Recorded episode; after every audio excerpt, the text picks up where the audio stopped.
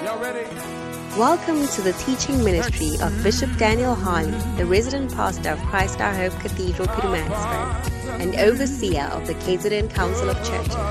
Bishop Daniel Harley is a son of Bishop Dag Heward Mills, the founder and bishop of the United Denominations, originating from the Lighthouse Group of Churches. Bishop Daniel Harley has a strong passion for missions and evangelism and has preached the gospel over many years.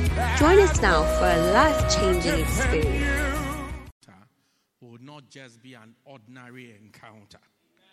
Do you get any time you come to God, you expect you expect your meeting with God to be different from your meeting with your boss. You expect your meeting with God to be different from your meeting with a friend. You expect your meeting with God to be different from a meeting with a beloved. You expect your meeting with God to be different from a meeting with what else? Your ward counselor, your lecturer, your coach, your supervisor, um, whichever group you have, you expect it to be different. Is that not so? Uh, so we want to pray that this particular encounter will be different. I believe that as a church, we are being ushered into a new season. And I don't want anybody to be left behind. All right? But in this new season, it's going to be those who want to be in the new season who will benefit from the new season. Jesus said, since the days of John the Baptist, the kingdom of God suffered violence, and the violent take it by force. So even when Jesus was preaching, he said, Those who will be wild are the people who will get it. It's not, I'm not dashing it. I'm the same one who multiplied uh, bread, gave it to everybody. But this time, what I'm talking about, I'm not dashing it. It's those who are aggressive, those who are violent, those who are eager, those who are thirsty, those who are desperate for it, who will get it. Hallelujah. Uh-huh. So it's not a. I don't know how to put it, but I'm sure you get the message. Do you get it? So, how much do you want it? Yeah, Jesus, the Bible says, on the last day of the feast, Jesus stood up and said, Come unto me, all ye that thirst. It means if you are not thirsty, don't come. What will make you come depends on how much how thirsty you are. He didn't say, everybody come and collect. So he said, Oh, come unto me. He stood up. First day of the feast, he didn't say anything. Second day of the feast, I'm sure people were wondering. Jesus, no revelation today, no miracles today, no signs today. He was just sitting down. Bible says, but on the third day of the feast, which was the final day of the feast, he stood up and he said, Come unto me. All ye, I'm sure some people came the first day when nothing happened. He said, Oh, eh, the power cry is finished. Won't come again. Tomorrow we have other things to do. Then they didn't come. Do you see? Then some of them they say, Oh, it's not anything. Maybe Jesus he was resting. Maybe he had done some miracles at some place. He's resting. So day two, there will be action. Then some of them came day two. Nothing. He won't even speak. Even you just tell them that you know the power is going to appear tomorrow. Nothing. I'm sure some of them say, Look, eh, this Jesus guy, he doesn't know that there are other things to be done. Eh? When we, we've come day one, you didn't do anything. We said, okay, we've believed, we've come day two. You, you want us to come day three, we are done. But Bible says, on the third day, the last day of the feast, he stood up. Even then, when he stood up, he said, You are a lot, but I only need those who are thirsty. How many of you are thirsty for something great from God tonight? Uh-huh, that's it. So I want you to pray and, uh, uh, to God that look, based on my test, maybe you are just thirsty for a, a of water, but Lord, increase the hunger and the thirst in me as we enter into this new season. May it not be a dry season for me. May it not just be a season that I came and I went, I came and I went, but may it really be a season that I made contact with you. That I made contact, that heaven made contact with my situation. I'm believing God that by the time this month ends and we finish with what I'm about to announce to you, oh, problems in your life will roll away. Solutions will enter into marriages, into lives, into financial situations. That you will see practically that God has moved in your life. And I say it's based on how thirsty you are. So I want us to just pray a little, maybe five minutes, ten minutes, and pray and say, Lord, as I've come, I don't want to go the same. Let this meeting with you be a real encounter with you in the name of Jesus. Stand to your feet. Let's begin to pray. Call on God. Jesus said, Come unto me, all ye that thirst and hunger. Mambola basembolo tomande kabaya. Lampala bababo. Brendolo ya tomba ela. La monda rianto lande kembo la babala. Rampalo basembo la tomaya. Limpalo basembo lo kodiaba. Ne paloma simo la kata. Nampala baba. Brando bo. Oh God.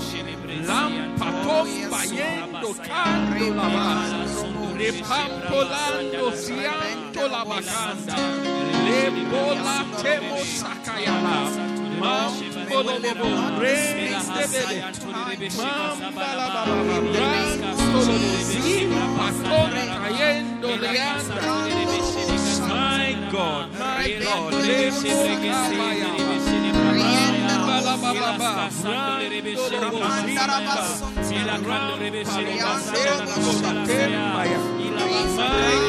my God, my God, my God,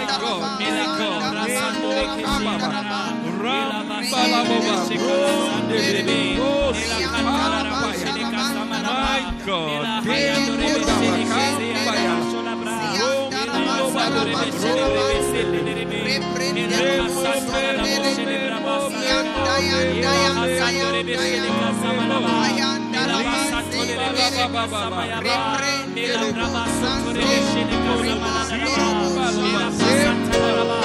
my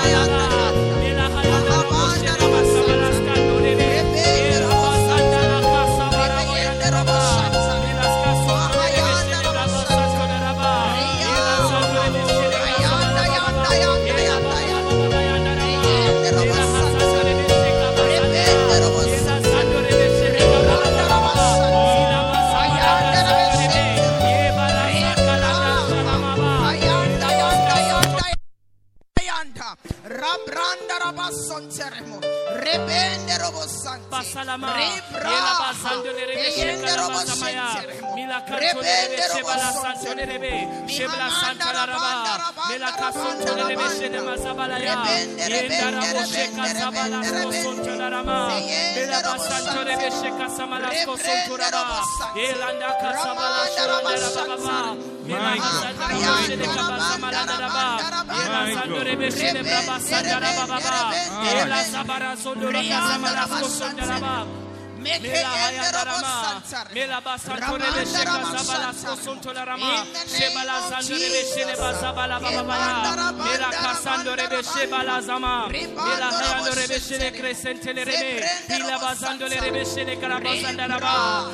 Kasondo rebe shele kalabayanda rama, yela bazando que sandara ba iglesia bayanda raba, yela kasonto le rebe Yes, shele Lord. Yes, yenda Yes, rabo Lord. shele Yes, Lord. Yes, Lord. mela habazanda Lembo laba, lembo laba, lembo laba, lembo laba. My God, my God, my God.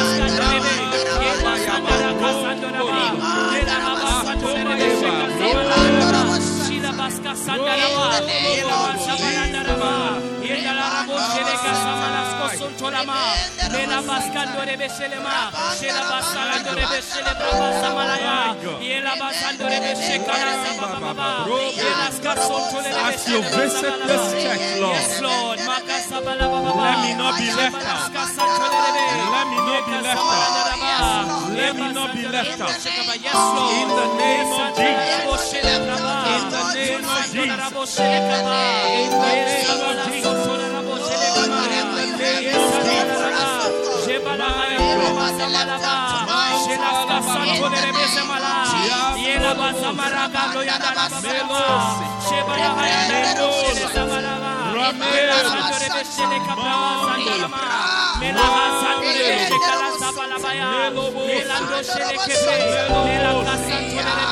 Shibregon Kelele Yanda Yanda Yanda Yanda Yes,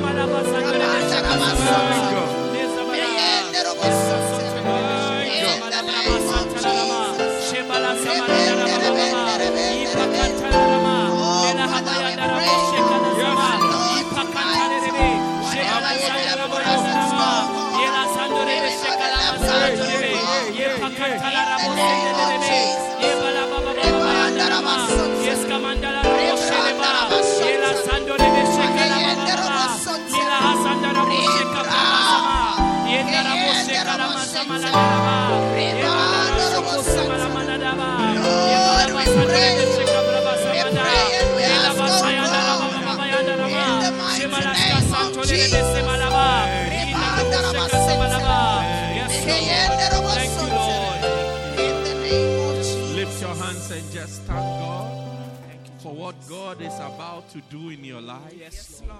For what God is about to do in your family. For what God is about to do in the church. Thank Him. Thank you, Thank Lord. Him right now. Thank you, Lord. Thank Him right now. What you Thank you. didn't even know this is what you were coming for. Oh, yes, But thank Him that He has an ultimate Ah, plan thank you, Lord. for all of us. Thank you, Lord. His word says His thoughts Oh, concerning us, Lord. Yes, Lord. His plans concerning us, they are that of good Oh, yes, Lord. and not of evil, Oh, to bring us a hope A hope, and a future. And a future, Thank Him for a hope Oh, we thank, you for And a a future. Lord. We thank you for A a hope. future, Lord. We thank And you a future. A hope, Lord. And a in the name of Jesus. In the name of Jesus. In the name of Jesus. We thank you, Lord. We bless you, Oh, Jesus. yes. We glorify you. Thank you, Lord. Thank you. Thank you, Lord. Father, thank you for this blessed time in your presence.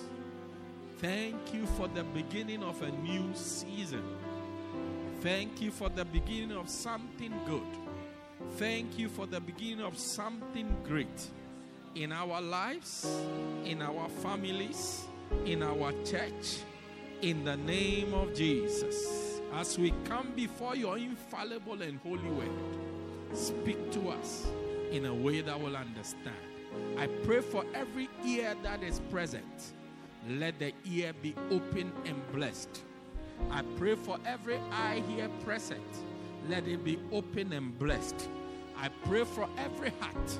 Let it be open and blessed in the name of Jesus. Let your word have free course. Mighty Holy Spirit, speak to us in a way that we'll understand. We give you glory. We give you praise. In Jesus' mighty name. And everybody said, Amen. Oh, say a good amen. Hallelujah. You may be seated in the presence of God. Wow, what a blessing. What a blessing. Amen. Wow. Well, it's exciting to be with you all again and to I'm just here to make an announcement. And the announcement is very simple that you are entering into your season of blessing. I said you are entering into your season of blessing. We are entering into our season of blessing. If you believe it, say amen. Yeah, that's the announcement. The rest is just an explanation into why and how we are entering into this. So you can even go home. Even right now, you can put your offering on the stage and go home. Because I've given you the announcement that this is, don't be surprised if tomorrow morning you get a breakthrough. Don't, don't be surprised. Don't, don't be surprised. Don't be, I came to give you, I came this Friday to make this announcement to you. That as a church, as a people, God is bringing us into a new season of blessings, a new season of breakthroughs. Hallelujah. I'm here to launch Operation Labor to be blessed. Labor to be blessed. All right? Now, this operation, let's start from there. It's an operation because it involves the whole church. Okay? I don't know what the dictionary definition of operation is. But when we say something is an operation in this church, it means it involves the whole church. You, you know, this church, we make our own terms, ne? Yeah, so we can, we, beloved. I mean, you don't go anywhere. People are in a relationship. So this is my beloved. We we saw it in the Bible. It was used to describe John as the beloved of Jesus, which means somebody that Jesus loved. So from now onwards, all our relationships we are called beloveds. Do you see? We make our own words. When people behave in a funny way in the church, of of biblical, extreme and biblical proportions, we call them orangus. No, before we, we come to orangs, we call them orangus. We used to call them orangus from, yeah, yes, yes, yes, uh-huh, that's it. Orangus. We used to call them orangus, which is a term coined from um, the term orangutan, which is a type of monkey. Okay? Those of you don't know where it came from. It's a type of monkey which jumps from tree to tree. It's always jumping. You never see it on National Geographic that is sitting at the same. It's always jumping and jumping around. So we realize that people who misbehave in the church, not just normal misbehavior, but I mean of biblical proportion. Tell your neighbor biblical proportions. So, so none of you here is an orangu. I know you misbehave from time to time, but your misbehavior is not of biblical. You must keep things in context. This is not of biblical proportions. But when people enter into biblical, it's like they start to imitate famous people in the Bible, like Judas, Absalom, Adonijah, those people then they become orangus because they behave like this monkey. Do you get it? But in the social media age, we have learned that the Americans, instead of saying orangus, the American being our church in America. Do you see? The church is so big that we have an American community. They call it orangs. So when you go there, say, they say, these guys are orangs. You'll be wondering, ah, they mean orangus. so, so that we are not left behind, we have caught up with them and we also call them what? Orangs. Orangs. Do you get it? Yeah, it, it, it, it sounds, yeah, orangs. You should never be an orango. May you never be an orango. Uh-huh. So I'm saying that we come up with our own terms because it's our, it's our we, we, this is our family. We should be able to say what we want to say, how we want to say it. And we are saying that an operation, when we call something an operation in the church, it means it involves everybody. It's not just pastors, it's not just shepherds, it's not just old Christians, it's not just young Christians, it's a whole church. Everybody in the church is part of it because it's a massively organized move. Do you get it? So, this operation labor, if you have the poster, just put the operation labor to be blessed. Number one involves the whole church. Okay? The second important word in this operation is labor. It's, a, it's, a, it's expedient that you understand all these things, or else you will miss out. You see, I told you the end goal of God is for all of us to walk into blessings, walk in breakthroughs, and so on. Now I'm showing you the how. And this is where, when something is happening, people are left behind. Because they just look at the headline, the yeah, we are blessed. Then when the how starts, they step out. Somebody say amen. Labor means work. Labor means work. So this is the whole church working, putting in an effort, putting in a shift, doing something.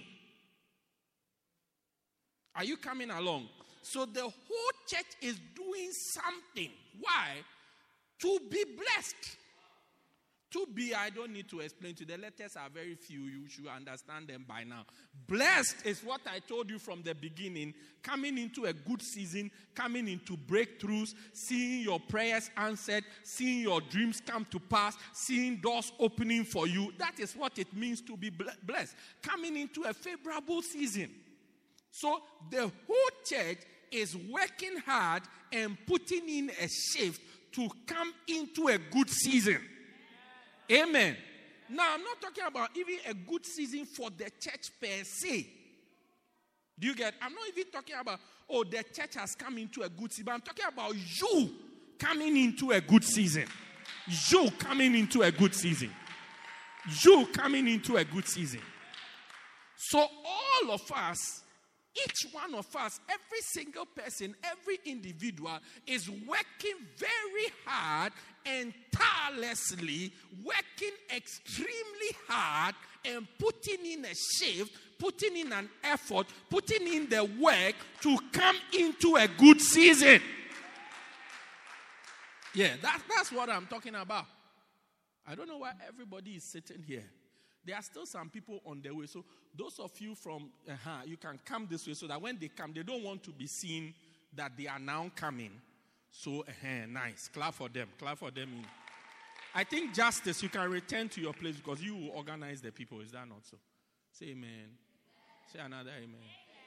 It's like a press, a press man. Everybody is seated, but you see the press people can walk freely because they have a duty to. And why is it that they say I should move and then they say only justice they cannot move? This is the reason. say amen. This is the reason. Amen. So I said, I'm explaining this to you that it's a whole church operation. You see, we are going to announce it on Sunday, but we will not have the time to go in one after the. I told you, this, you see that my prophecy is coming to pass. Uh-huh, that's how it works.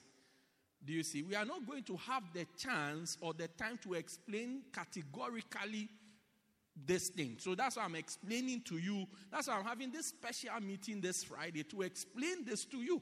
That the whole church is getting involved in an operation, in an event, in a set of things or a set of deeds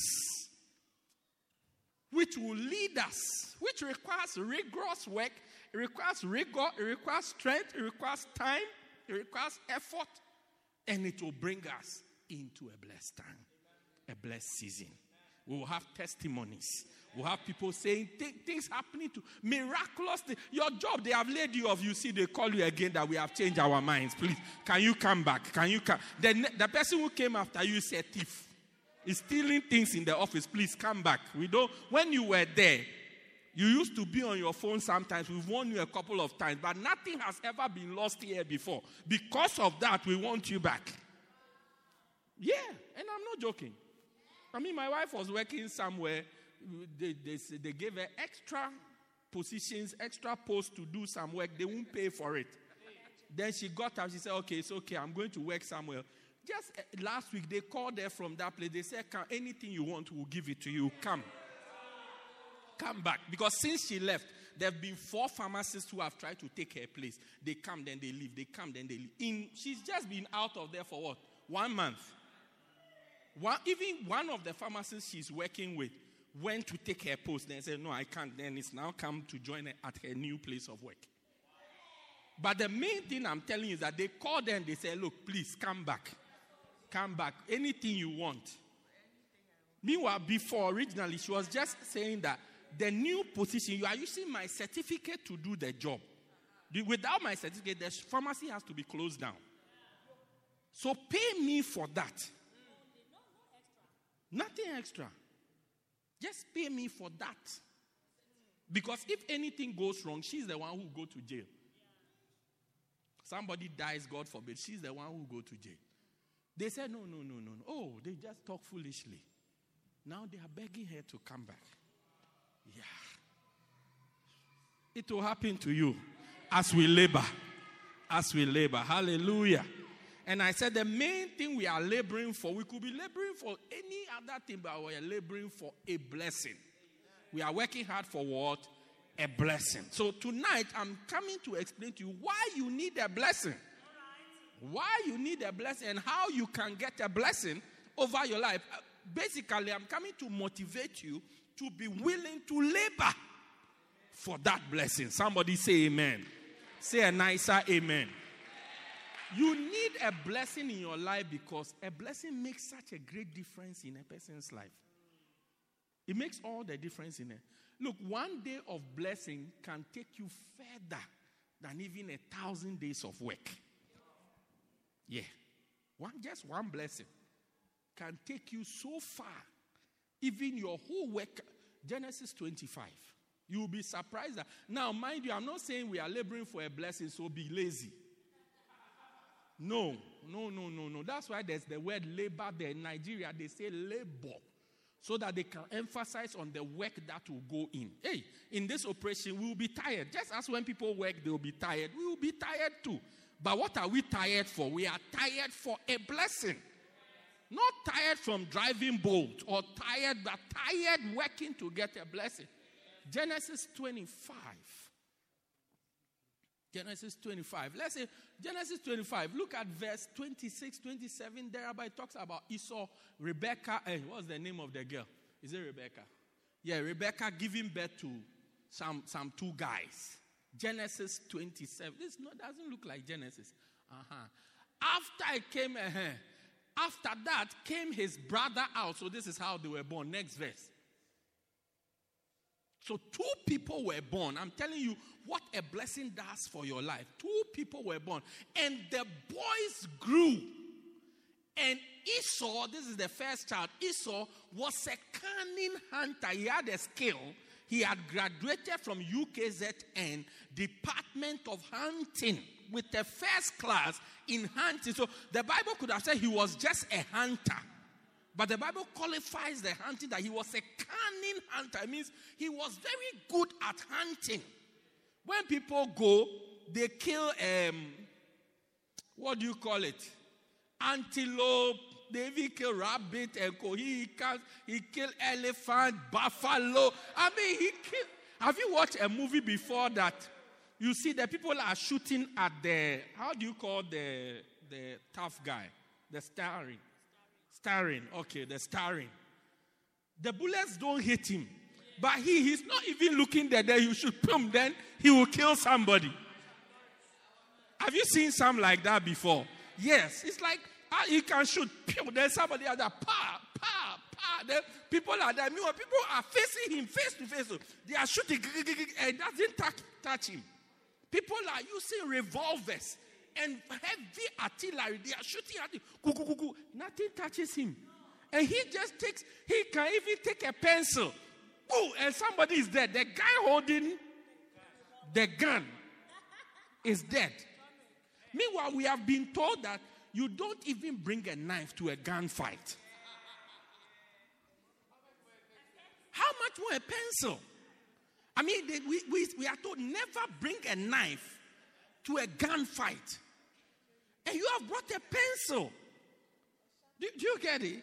I mean, they use a pencil to kill the guy with the knife. Uh-huh, that's the type of hunter Esau was a cunning hunter, a man of the field. He was not just a cunning, he was a man of the field. It's like a master in the field. Okay? Then look at his brother. And Jacob was a plain man. Plain man. If you like, go and look at the meaning of the word plain. An ordinary man.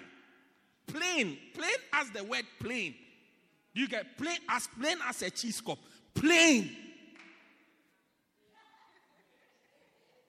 He was a plain man. He, he, he has no skill.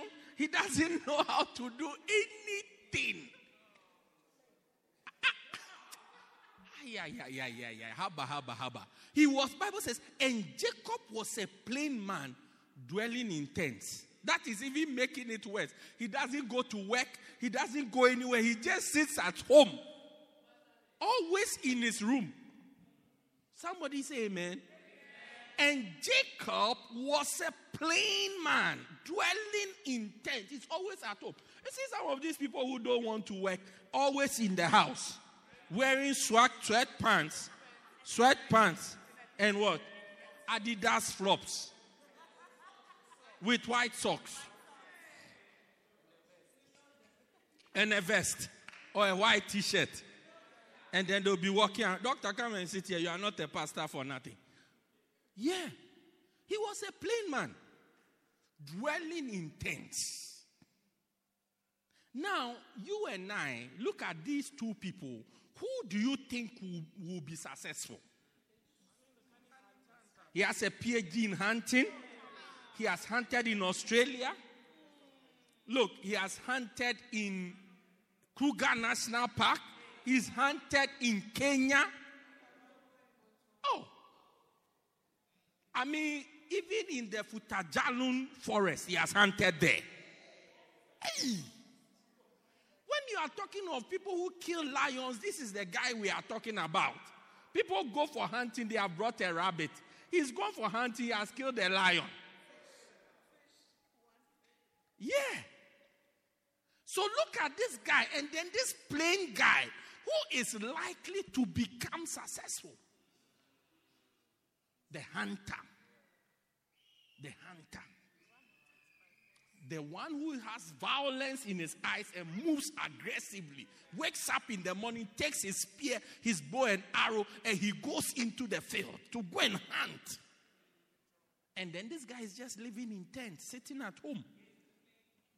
But by the end of, even not even the end, by the middle of their lives, the hunter was now a servant of the plain guy. The hunter. It's a season for a turnaround. I say it's a season for a unique turnaround. Now, what made the difference? Genesis 27.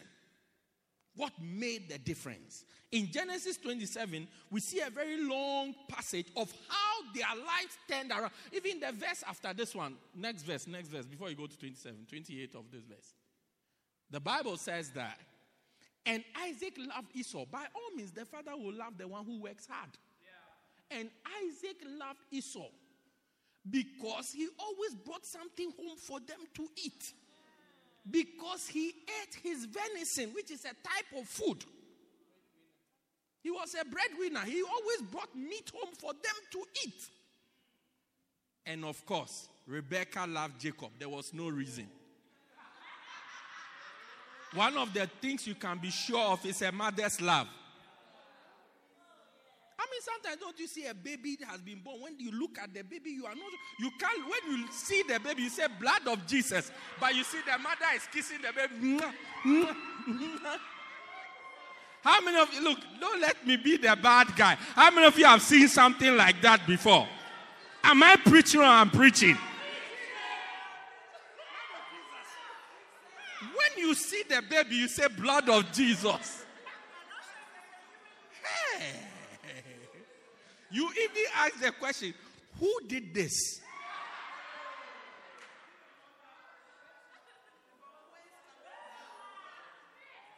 Yeah.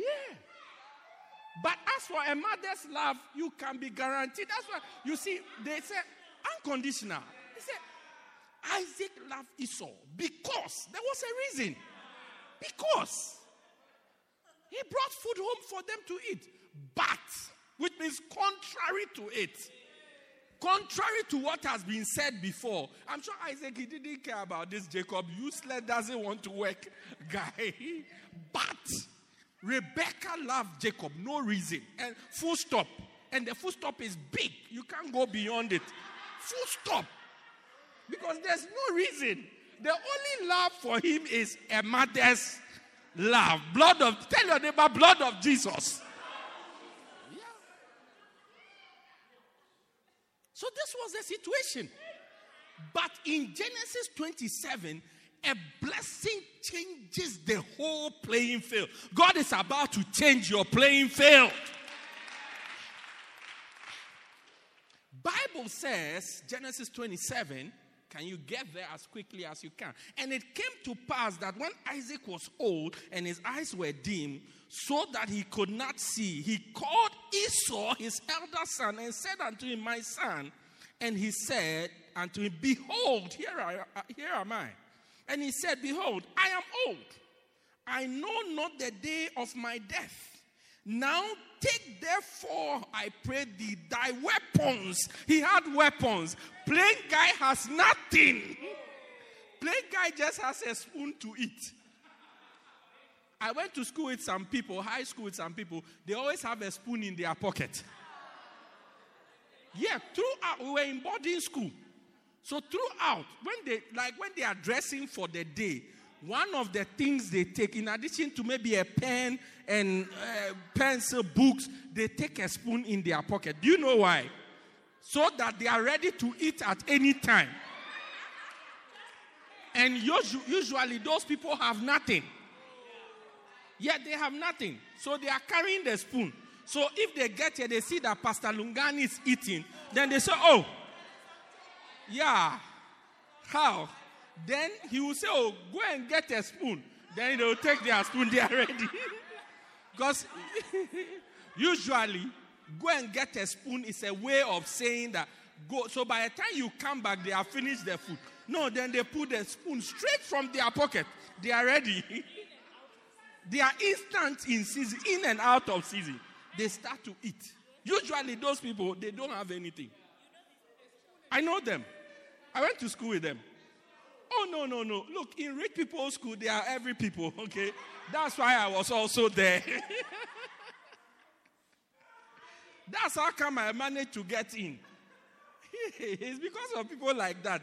That's why they allowed me to also come. So this guy, he was just there with a spoon in his pocket. That's all he had. But the father said to the, this one take your weapons and your quiver. Go back to verse 3. He had a quiver. The other guy doesn't have a quiver. Oh, this one is a lot. Oh. And thy quiver and thy bow, and go out into the field and take me some venison. Do you remember the same venison for which his father loved him? He said, Go and bring that venison. Next verse.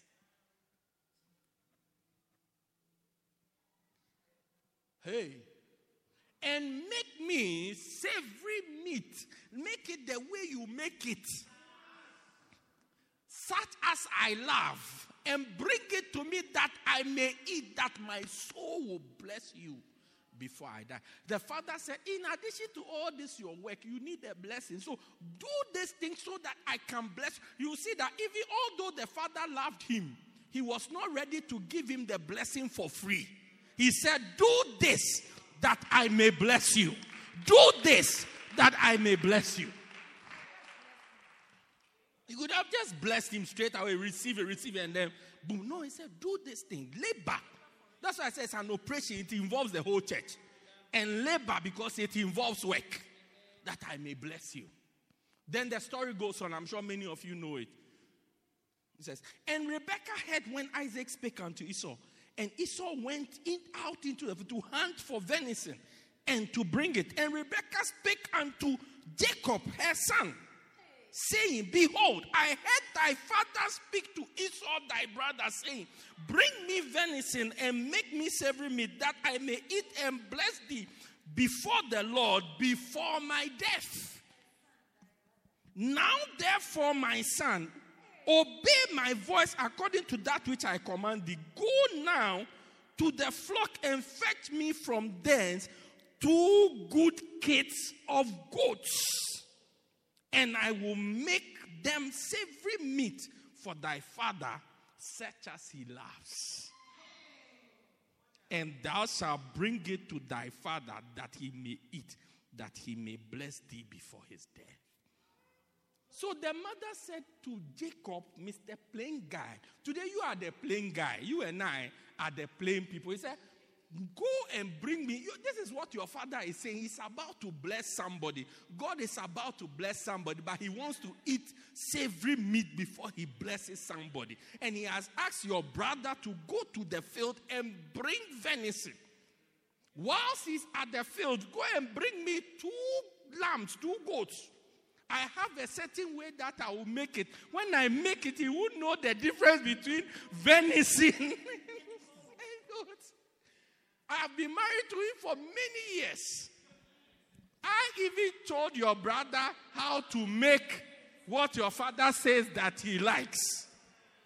Yeah, I even told your, your brother he, that he's moving around, that he's the venison guy.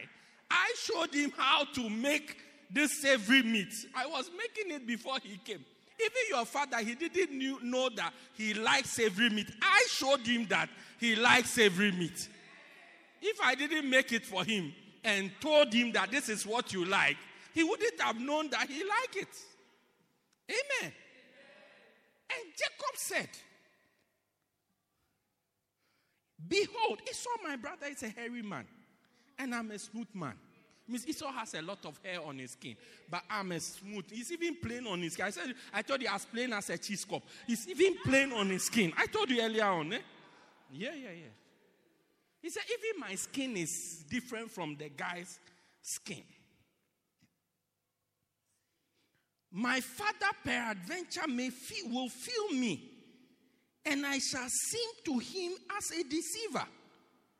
And I will bring a curse upon myself and not a blessing. And his mother said, Upon me be thy curse, my son. Only obey my voice and go fetch them. I know what to do. Don't worry. And the story goes on, and he did it verse 18. And he came unto his, this is when his mother, and she gave the savory meat, verse 17, and the bread. You remember the other guy, they didn't even ask him for bread. But the mother put slices of bread. Like he knows the recipe far more than this other guy. And bread, which she had prepared, into the hand of her son Jacob. And he came unto his father and said, My father. And he said, Here am I. Who art thou, my son? And Jacob said unto his father, I am Esau thy firstborn. I have done according as thou, thou badest me. Arise, I pray thee, sit and eat of my venison, that, my, that thy soul may bless me. And Isaac said unto his son, How is it that thou hast found it so quickly? How? Venison usually is not made so quickly. How, how did you do it? When did you go to the field, get the thing already, come, kill it, drain the blood, prepare it, and, and, and make it already, and it's ready, it's cooked. Eee. You have, you have even spiced it already, it's, it's ready. Oh. How? He look at the time. He can't see human being, but he can tell time that it's too short. And he said, Behold, the Lord thy God brought it to me. He, he invoked supernatural forces. Next verse. And Isaac said unto him, Come near. Isaac was still not sure. I pray thee that I may feel thee, my son, whether thou be my son Esau or not. My very son Esau. So he was not sure. And Jacob went near unto Isaac his father, and he felt it and said, The voice is Jacob's voice, but the hands are the hands of Esau.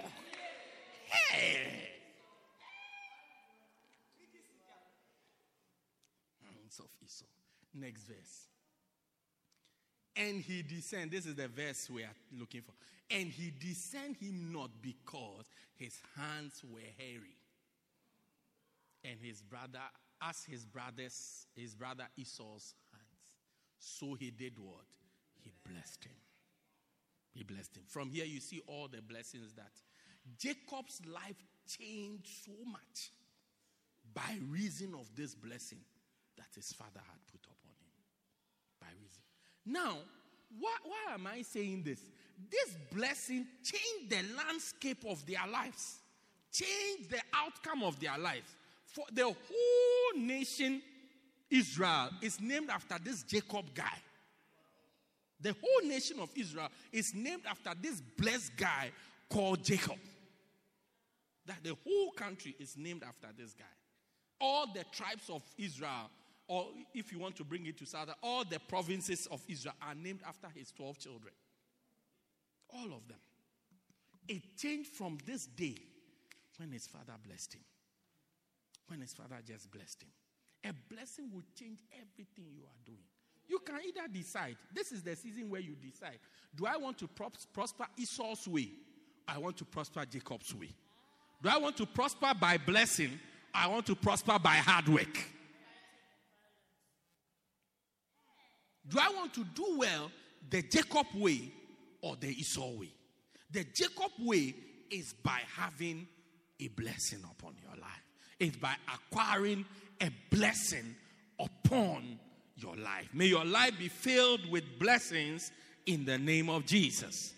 Now, how do you become blessed? In this season, so in this season of labor to be blessed, we are going to be here praying for two weeks.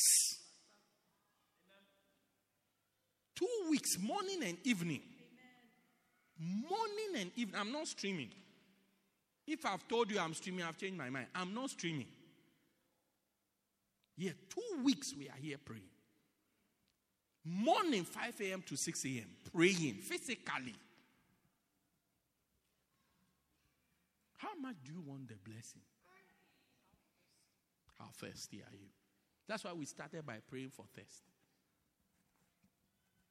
Evening, 6 p.m. to 8 p.m. Two hours sharp. And every day I'll share something little with you. That's why I'm starting today. And then the next week, the third week, which is the first week of, I think, November, we're going to be out there winning souls. Out there winning souls.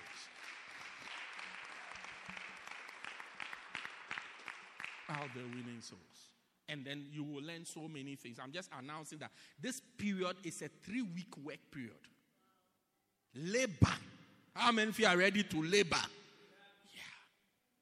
Somebody asked me, so if I come from here, what do I have? Let's come at seven, so I will close. I go to work. I said, we come at six. When we finish, you sleep here. You wake up, you go to work. Yeah, so my work is just here. Yes, you sleep here. When you wake up, you can have a one hour sleep here. When you wake up, you want to close at seven so that you are almost at work. You can sleep here for one hour and go to work. You can pray another hour. How thirsty are you? So I'm going to show, we are going to look at various, tonight we'll look at maybe just one. Various things we can do to acquire a blessing. Wow. You see, because some of us feel that blessings just come. But every blessing in the Bible, there's something you have to do. There's always something you have to do. Always something you have to do. Always something you have to do. Now, this is where the line is drawn, usually. Because we are together up to this point. Then beyond this point, you see the line is drawn between those who want it and those who want it so much. There's nobody who doesn't want it. Everybody wants it. But do you want it enough to put in the work? Do you want it enough? Hey, Pastor, we are just about to write, write exam. I have to prepare. If, it depends on how much you want it. Which what will you forego? Sleep, eating, chatting. What will you sacrifice? Because it's going to cost you some amount of time. You have to make up the time from somewhere else. How much do you want it? Somebody say amen. amen. Good. So the first thing we want to, the first key we want to deploy is the key of serving God. The key of serving God to attract a blessing. Serving God to attract a blessing. Exodus 23. In Exodus 23, we see a very famous scripture. Exodus 23, reading from I think 25. The Bible says, And you shall serve the Lord your God, and he shall bless. And you shall do what? Serve the Lord your God, and he shall bless. We are going to continue reading. But it states to us categorically, you what you will do is to serve God, and what he will do is to bless you. You will serve and he will bless. You will serve and he will bless. You will serve and he will bless. You will serve and he will bless. You will do the serving and he will do the blessing. So if you don't do the serving, he will also not do the blessing. We thank God that if you don't do the serving, He doesn't bring a curse. He will just not bring the blessing. So many church members are at neutral. Neutral. We are not serving, so He's also not blessing. So we are at neutral. It says, and ye shall serve the Lord, and he shall bless. One of the ways to attract a blessing from God is to serve Him. God blesses His servants. I said, God blesses his servants. Yeah. Not just people who come to church. Hey, Pastor Batney, I'm born again. Born again, the reward for born again is that you go to heaven. That's the reward. You are surprised. I'm surprised that you are surprised. The reward for born again is to go to heaven. And if God, you make it to heaven, God has not broken any part of the contract. Yeah, God has not. I mean, He said, What? Believe in the Lord Jesus Christ and you shall be saved. So if you have believed in Jesus Christ, salvation is what you get in return. What is salvation? Your name being written in the Lamb Book of Life and you making it to heaven.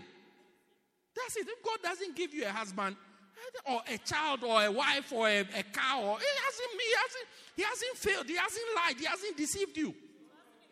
It wasn't in the contract. The contract was that believe in the Lord Jesus. God so loved the world, he gave his only begotten Son, that whosoever believed in should not perish, but have a car, or but have a husband. Law of a contract. Yeah. Yeah, God did law of a contract. The contract has terms saying if you do it, so if you have believe, you have believe in the Lord Jesus Christ, he said that you may not perish but have. So, two things God is going to do make sure you don't perish and make sure you have everlasting life. That's it. Not a car, a house, a child, a baby, a shoe, a this. No, no, no, no, no, no, no. No, no, no, no, no, no. No, no, no, no, no, no, no. Where's Pilar to say no, no, no, no, no? No, no, no, no, no, no. Yeah, go back to you shall serve the Lord. So he says, when we serve God, he will bless. Hey, he said, and he shall bless your bread and your water. He will bless what? Your bread. He will bless what? Please, where is the scripture? Bless your bread, bless your water, and your wine and he will take diseases out of your midst. Sean, ring it. And he will take diseases, sicknesses away from your midst. And there shall nothing cast their young, nor be barren. Sometimes barrenness is a result of the absence of serving.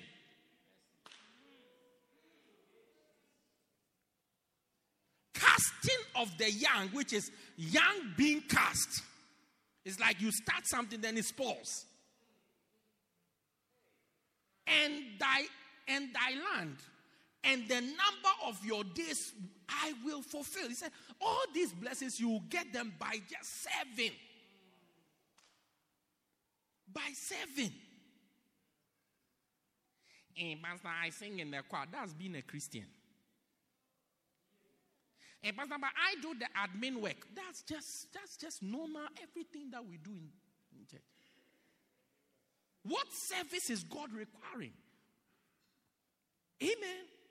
And Pastor, but I let arrange the chairs. Look, stop, stop the jokes. Stop the jokes. Stop the jokes. Stop what? The jo- I said this is where we start to leave each other behind.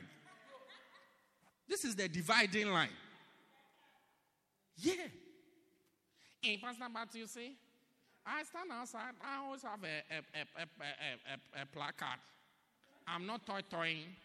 I'm just saying that's nice to see you in church. It's nice.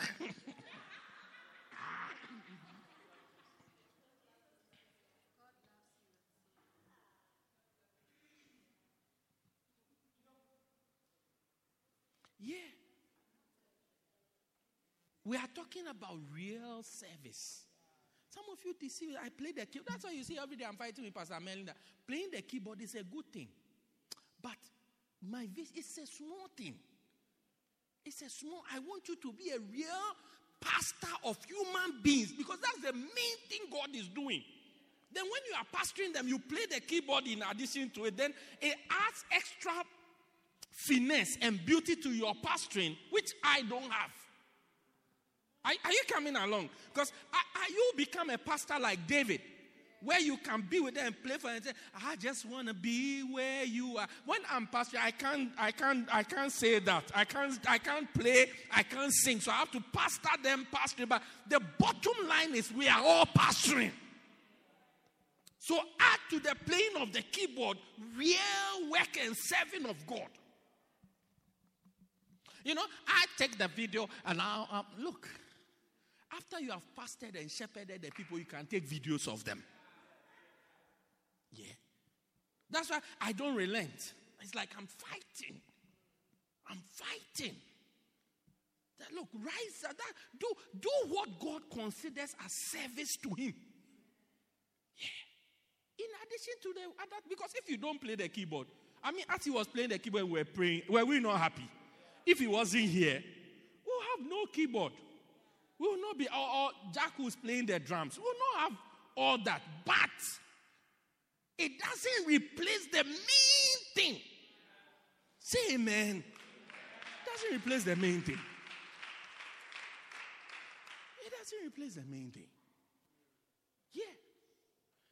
Some blessings, they are actually a, a reward of what you do. And I'm saying that one of the things we want to actively do is to serve God. And I'm coming to the how. Psalm 127. It says, Lo, children are an heritage of the Lord, and the fruit of his womb, of the womb, is his reward. The uh, pregnant baby is a reward. So if it's a reward, what have you done to deserve the reward? I'm explaining the fact that you have to work to get a blessing. All these things that Jacob maneuvered, put hair on his skin to feel like Esau, it was to maneuver to get a blessing. So it's a reward. What have you done? The Lord God is a sun and a shield. He will give grace and he will give glory. No good thing will, it, will he withhold from them that walk uprightly. If he's withholding the good thing from you, there must be a reason. Is it a job? There must be a reason. Is it a husband? There must be a reason. Is it a car? There must be a reason. Because the Bible says in Psalm 84, verse 11, that He will not, verse 10, He will not withhold any good thing from you. He's a sun, He's a shield. He will give grace, He will give glory. No good thing will he withhold? He will never prevent you from getting a good thing. So if he's not allowing you to get that good thing, there must be a reason.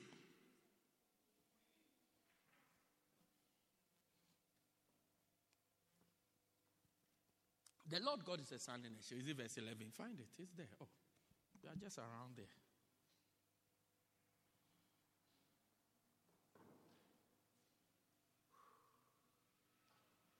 Yeah, that's it. Verse 11. No good thing. So what is what is being withheld from you? And Pastor, I mean, nobody is proposing to after this labor to be blessed. Somebody will propose to you. I said somebody will propose. Somebody will after this season, somebody will propose to you. I'm telling you. Hey! Pastor, I've been looking for a job. I'm not breaking. After this labor to be blessed, a job will look for you. God. Pastor, I'm struggling in school. I can't buy after labor to be blessed. Oh my God, my God. Don't say I didn't tell you.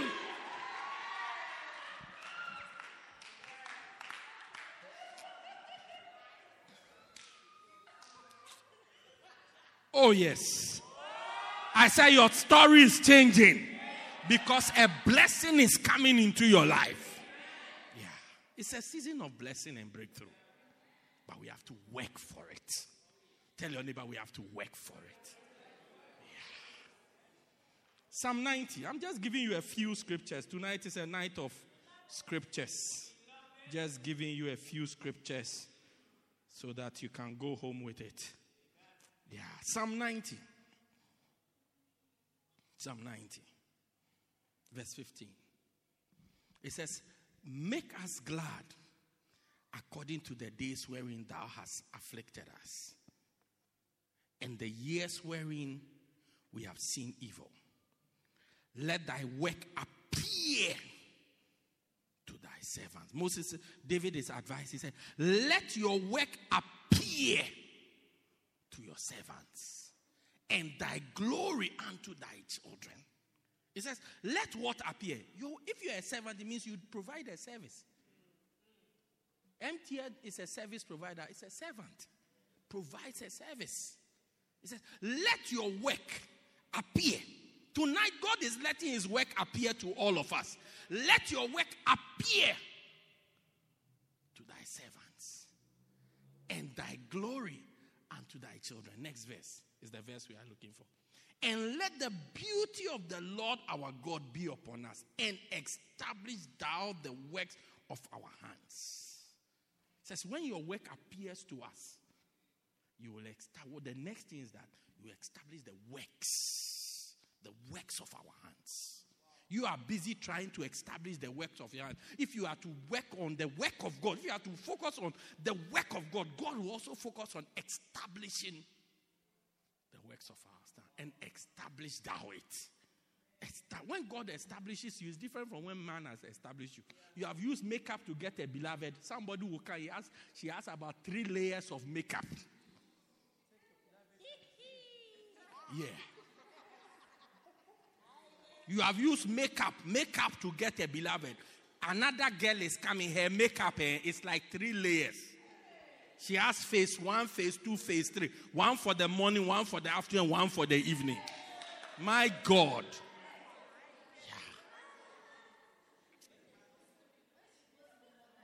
Yeah. Yeah. Your, your makeup, once you go into water and you come out, the leopard skin appears. She can walk in the rain, only one layer will wash off. Yeah, one is even your makeup, when you walk in the sun, you begin to sweat. But for her, when she enters the sun, layer one goes off for layer two to appear. My God. The sun provides a great and a blade of the makeup. Yes. But when God establishes you with a beloved, my God, my God, my you may be wearing oversized oversized clothes, oversized clothes. But still, the guy will say, I like my girls in oversized clothes. Oversized clothes are the shoulder is supposed to be here, but it's somewhere here. One of the key things we used to know that it's not your size is where the shoulder ends. Yeah. The shoulder is around like you are going to take a tetanus tetanus injection. That's where there's COVID COVID jab.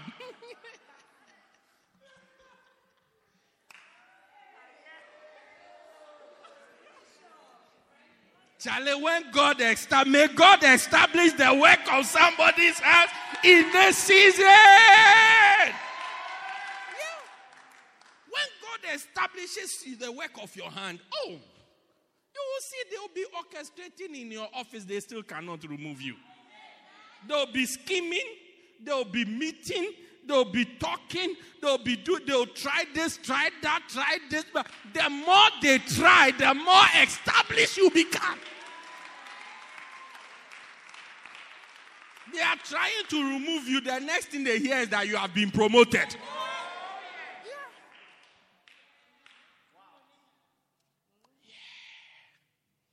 Says, and he will establish them. What leads to this establishment? The work of the Lord appearing to us.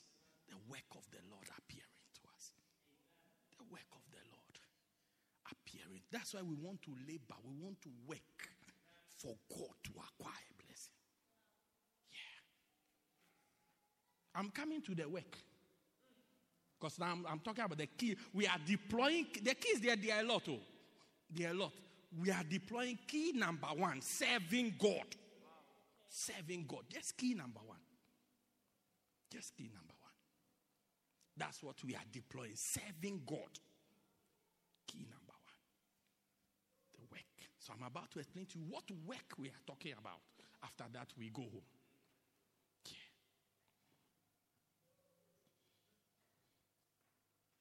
Hosea 12 12. I mean, when I read the scriptures, they make me laugh. Hosea 12 12. It says, And Jacob, this guy who was blessed, though, and Jacob fled into the country of Syria.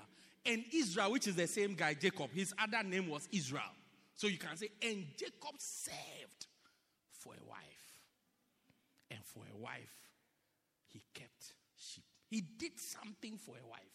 He served. He provided. He didn't just say, oh, beautiful girl, come. No, he served. You want to get things for free, do nothing, do little, and just get it. Doesn't work like that. Jacob served. For a wife. He served. The next verse said, by a prophet. The Lord brought Israel, this same guy, out of Egypt. And by a prophet, he preserved him. He kept him. Now, this is for another day. I'm sure this is for like Tuesday or Wednesday. But it just happens to be around where we are walking. So we are looking. May you serve for a blessing. It's a wife a blessing, serve for it. Bible says, He that findeth a wife findeth a good thing and obtains favor from God. Yeah. He has found what? A good thing and obtains favor. Look, many people say, many people don't understand this scripture. Oh, you can find anything. You can find when you find a wife, anybody who marries, unless they have a genetic problem, they start to gain weight. No, look at all of them, their pictures before they found a wife. Even Pastor Merlin, he has gained weight. Yeah, even Pastor Merlin. He has gained weight. You see now he has some at least small hips. Yeah, it's a padding so that when his skin touches his wife, it's not like bones are choking the, the poor little girl. Yeah, actually some small padding you will get some. If you like, let all the husbands show you their pictures. Show you genetic problem. That, uh, is that not where I said the genetic problem? Yes. Oh yes. Unless there's doctor, am I? Am I? Unless there's a genetic problem, either genetic or ancestral problem. they all just, even if it's not even weight, they begin to look fresh. they begin to look fresh. Because they found a good wife. Yeah, they begin to look fresh. Oh, no, it's true. Yes, most definitely. Oh, no. A, good, a better wife gives a better life. Look, recently I was talking to a senior man of God and we were just having a chat on something. He was advising on something and helping out with something. Then he said something. He said, We must thank God for our wives. Amen. He gave me an advice. He said, We, we must thank God for our wives. Amen. Because. because. look, if you see wives that other people have, my God, you just be happy with your wife like that. Yeah. Yeah, yeah, yeah. So I also met a junior pastor somewhere. and I said to the junior pastor, Look, thank God for your wife. You have a good wife. I thought I gave you the same advice that the senior pastor gave. I said, We must be happy with, with, with our wives. Because when you see some people, the type of wives they have and the type of problems they have, yo, when you are talking about your problem, you look like a child. What, what is it that you have? They will give anything to have your problem. I said they will do what? They will give anything to have. If, like, bring your wife and let's do an exchange. So that I can have your problem and then you see if you will survive with my problem. So I advise him, I said, Look, be happy. Thank God. If you thank God for the type of problems you have, they are entry level problems. You could have had wilder problems. Oh, yes. There are wives who, six months, they have not cooked before in the house. Yes. Yeah, they never, they never cook. Not that they are busy. Not that, oh, because they are busy or they've traveled. They don't care about anybody. If you marry, you'll be hungry. Ah. Look, if you want to eat, you cook. Yeah, yeah, yeah. Yeah, one day I went to a house, I saw they had made a cooking roster of the house. They had added the husband as one. He's on duty on this day. Hey. I said, I look at the roster, I said, What? Blood of Jesus. Those of you who are here for blood of Jesus. Yeah. So I called the wife. I said, This nonsense must stop. I, I, I, did, I did a, a eh, memucan. Memucan. Those are the people who advise the king Ahasuerus to sack Vashti. The, the guy, his name was Memucan. He hit his leg like that. He said, This nonsense must stop. Yeah, you call the wife, she doesn't come. What type of wife that you call that doesn't come? Then she hit like he hit his thigh and said, This nonsense must stop. Vashti can no longer be queen in this kingdom because all the other women will learn. She'll be a bad example. They'll learn this misbehavior from her. So start, let this nonsense stop. So I put my leg at the Memucan position. This is what we call the Memucan position. I hit it. I said, This nonsense must stop. I told the wife, You are setting a very bad example for even the children who are living in your house. That you have made the roadster. So if we come home on Tuesday, there's no food, it's the husband's fault. Meanwhile, you are a wife.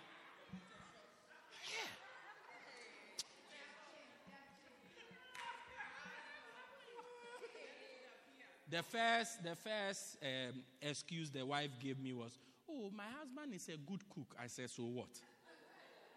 I said, Me too, I'm a very good cook. I cook in my house more than anybody in my house. Anybody who like, they should bring their schedule and my schedule. If you cook more than me, not even the taste of the food, but the number of times. More than everybody in my house. Yeah, yesterday I went out, I bought a pot to cook jollof rice, just for jollof rice. I, it's, it's not like my wife told me, buy a pot. No, I went, I saw, I said, oh, this pot is solid. It will cook a nice jollof rice. Yeah, I bought it. Even last Christmas, I went, I remember somebody who makes food for me. I saw a very nice pie boy. I said, I'm going to give it to the person as a gift so that the person can cook well and give it to me. yeah. So I'm, I'm not against, I'm not saying if you're a husband, you know how to cook, don't cook. But don't make a rota and put me on it that it's my tent. I cook when I want to cook. I cook when I like. If there's no food, it's your fault. If there's food, praise me. Yeah, yeah. But if there's no food, it's your fault. Because you are supposed to cook the food. I cook, say thank you. Don't just come, you have come with a big fork. You are taking the meat and you are chewing without saying thank you. You have put meat in your pocket. You, and you pull the spoon out of your pocket and then you start to take the meat. And then now you say there's no salt. Rather say, oh, can we add a little salt? But don't say, ah, why didn't you put salt in the food? Next time I'll cook stones.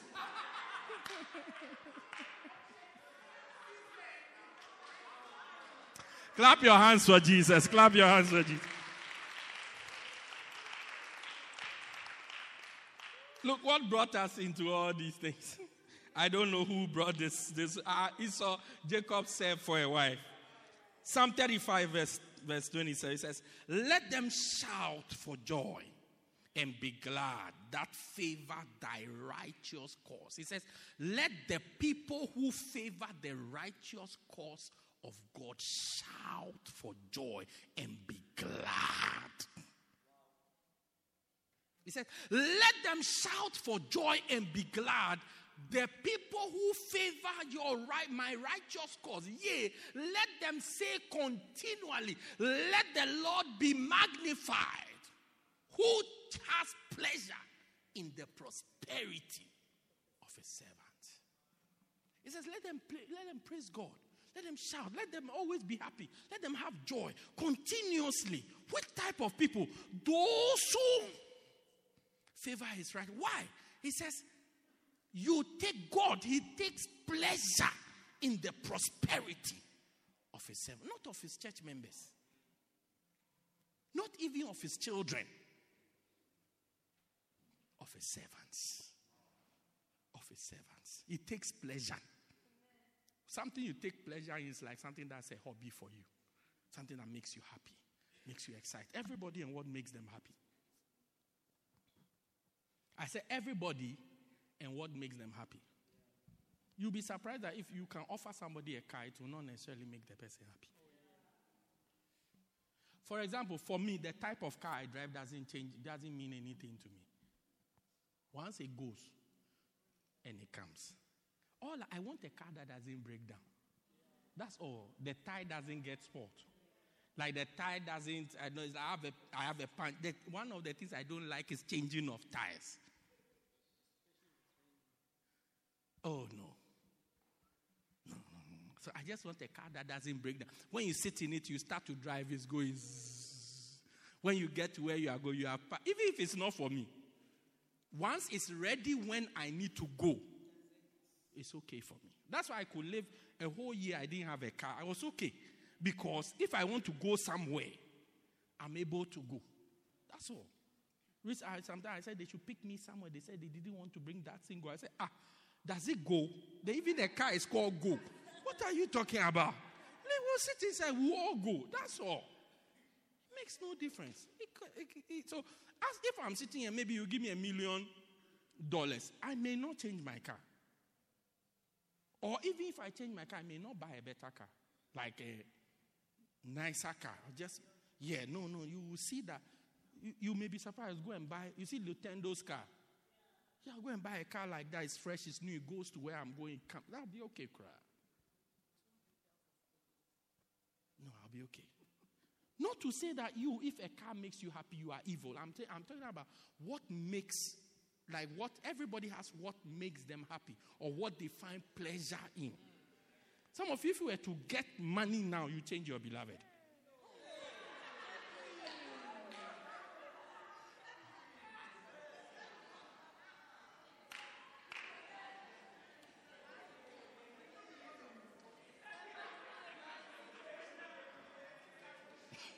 You looking around backwards? I'm the one preaching. Look at me.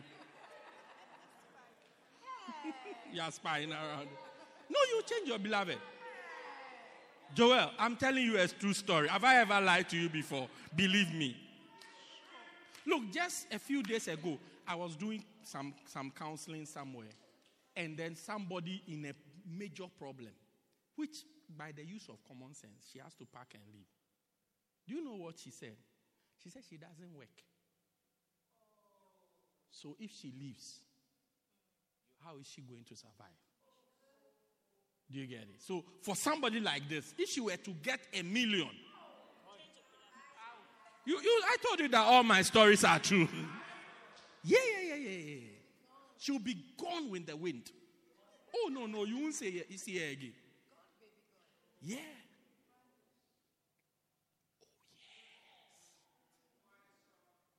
And these things are seen, these things reveal what you take pleasure in. Some of you, if you were to get, there some of you, if you get money now, you may not change your clothes. You will change something else. Not that you don't believe in looking nice, but it's not that important to you. Especially those of you who are doing a lot of color blocking, it doesn't make any difference to you.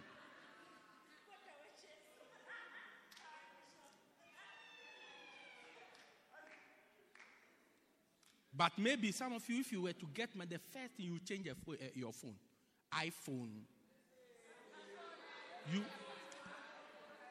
you will move from I no. Now I'm talking about you have money. No, the prototype phone in the world is iPhone. Everybody tries to just copy whatever they are doing.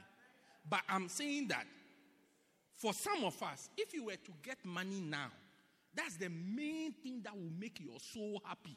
That now I'm holding an, an iPhone 12, 13, 14. I'm holding an iPhone. Yeah. Do, do, do you get it? Yeah. Now, God also, God also, what makes him happy? Do you get it? What makes him happy is when he sees his servants prospering. That's what makes him happy. I wish above all things that thou mayest prosper and live in good health and have good success, even as your soul prospers. Yeah. Third John 2. I wish above all things that thou, that you prosper and live in good health, even as your soul prospers. The Bible says God takes pleasure in you. Stay here, you don't need to go anywhere. Okay. Beloved, I wish above all things that thou mayest prosper and be in good health, even as your soul prospers. Come back to where we were. I'm closing. Have you been blessed so far? No, no, no. We were somewhere, some, some 30 something. 35. He says he takes pleasure in the prosperity. That's why this season is a season especially for you. Because God takes pleasure in your prosperity, in you doing well. When He sees you doing well, He becomes happy. Just as you, if you were to change your clothes, you'll be happy. Or if you were to uh, uh, get this, you'll be happy. Or get that, or get that, it will bring you happiness. Some of you, what will bring you happiness is a good job. When you get a good, you'll be so happy. Yeah. So God when you prosper when his servants, not his members, his servants, his servants prosper. But look at the, the verse, the, the same verse. Look at the beginning. He says, Those he's talking about is those who what? Verse, where is it? Seven. He says, Let them, 27, let them shout for joy and be glad that favor my righteous cause. What is righteous cause? What God is doing. Righteous cause, my righteous cause is what God is doing. Those who favor, those who like, those who choose my, my right, 27, 35, 27. Those who choose my righteous cause. Those who choose that one. He says, I, ah, they are the people that I take pleasure prosperity. In their prosperity. So the question is what is God trying to achieve? What is God trying to achieve? What is God? Bible says this is the purpose which God has purpose on the whole earth. God has one purpose on this earth. The purpose on this earth is for people to be saved. That's God's purpose. For people to be saved. That's God's purpose. So when he says righteous cause, he's talking about the purpose he has on this earth the salvation of the people. Matthew 1 21, Bible says, And you shall give birth to a son. Thou shalt bring forth a son, and you shall call his name Jesus. Why? For he shall save his people from their sins. The reason why you are going to have this child, when the angel appeared to me, he said, You will bring forth a son, and you will call his name Jesus. And what will he do? He will save his people from their sins. For this cause, Luke 19 10, the, the, for the Son of Man, I'm coming for this cause. For the Son of Man came, is come to seek and to save that which was lost.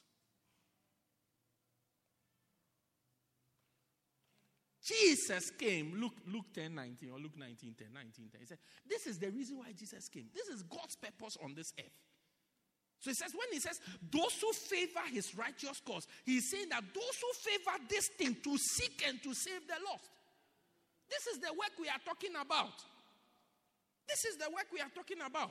So if you sing in the church, unless the singing is, is leading to the salvation of many, we have missed the whole point. You play the keyboard in the church, unless it's leading to the salvation of many. You preach in the church, unless it's leading to seeking and saving the lost.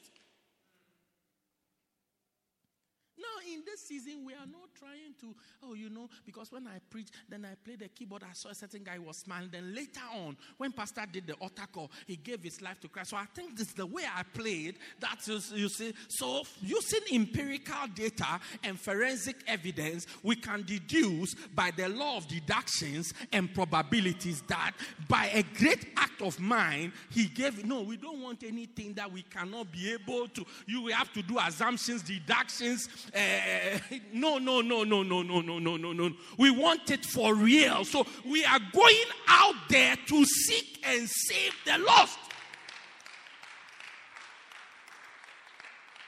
Because when we do church and people come to give their life to God, we don't know whether it's the preaching or it's the song or it's the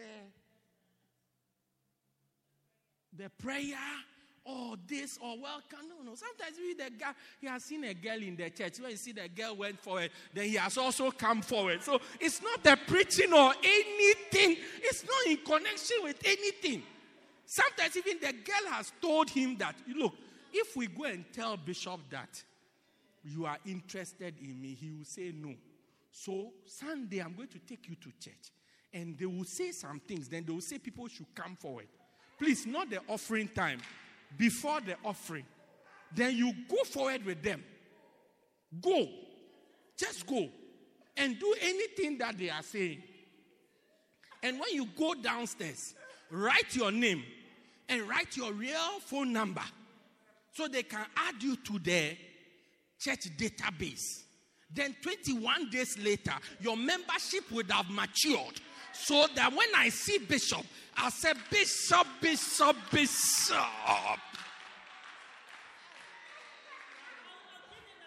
Bishop, Bishop, Bishop.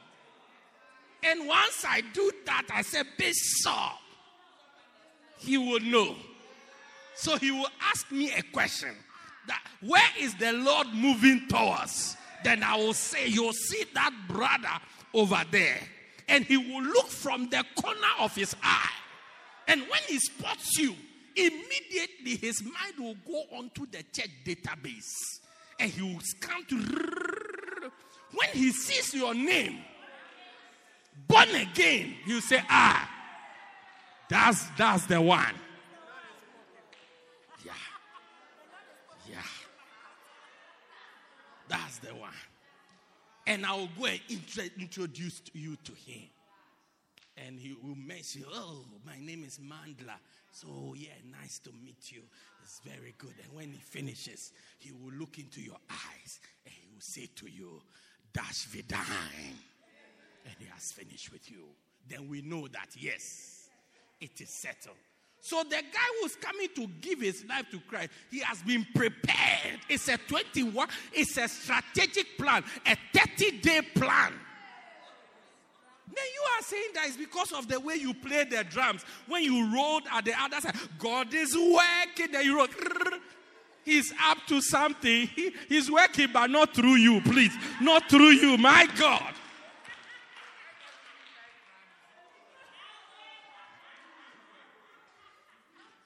So this time we don't want any, is this or this? No, no, no, no. We are going out there ourselves to go and win the soul. So that we'll sit in the church and say, one, two, three, four, five, six, seven. During Operation Labor to be blessed, I reach out to these guys and I want them. Today they are in the church because of me. When you pray, you say, Oh God, you take pleasure in the prosperity of your servants. Then you ask God, Is it not true? God say, uh-huh. Do you see this one, two, three is from my service? Can you see them? The God will say, mm-hmm. Prosper me now.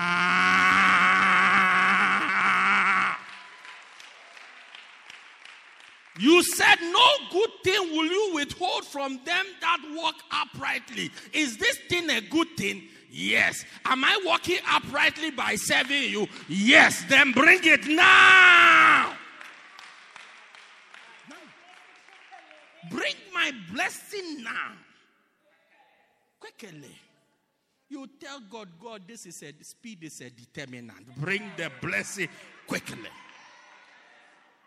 No, that's why the Bible says God is a just God. God is a legalistic God. Yeah, God did law of a contract. Legalistic. Bring it. You said this is it. You said this. This is it. Bring this. Case closed. I see somebody's prayer being answered quickly, quickly, quickly, quickly. So we are going to serve God so that He prospers us. And the service we are going to do is soul winning. Why soul winning? Because soul winning is for every Christian. It's for every, it's not for pastors. It's not for see. That's why I said this service is for all church members. I'm surprised you never put it on, on the poster. It's for everybody. It's not for special. No, no, no, no, no. Everybody. Everybody. Because soul winning is. Uh, uh, uh, that scripture we use a lot. What is it called? Second Corinthians 5 16, 17. That scripture that says, if a man is in Christ, if any man something, 17, eh, ring it. I said, therefore, if any man be in Christ. Say, once you are born again, if any man be in Christ, he's a new creation. How many of you this scripture applies to you? All things have passed away.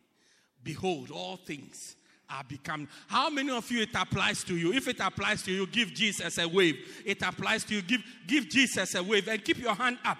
If it applies to you, keep your hand up. 18, 18, 18, 18, 18, 18, 18. And all things are of God who has reconciled us to himself. Does the scripture still re- uh, apply to you? By Jesus Christ and has that and has given unto us who have our hands up the ministry of reconciliation.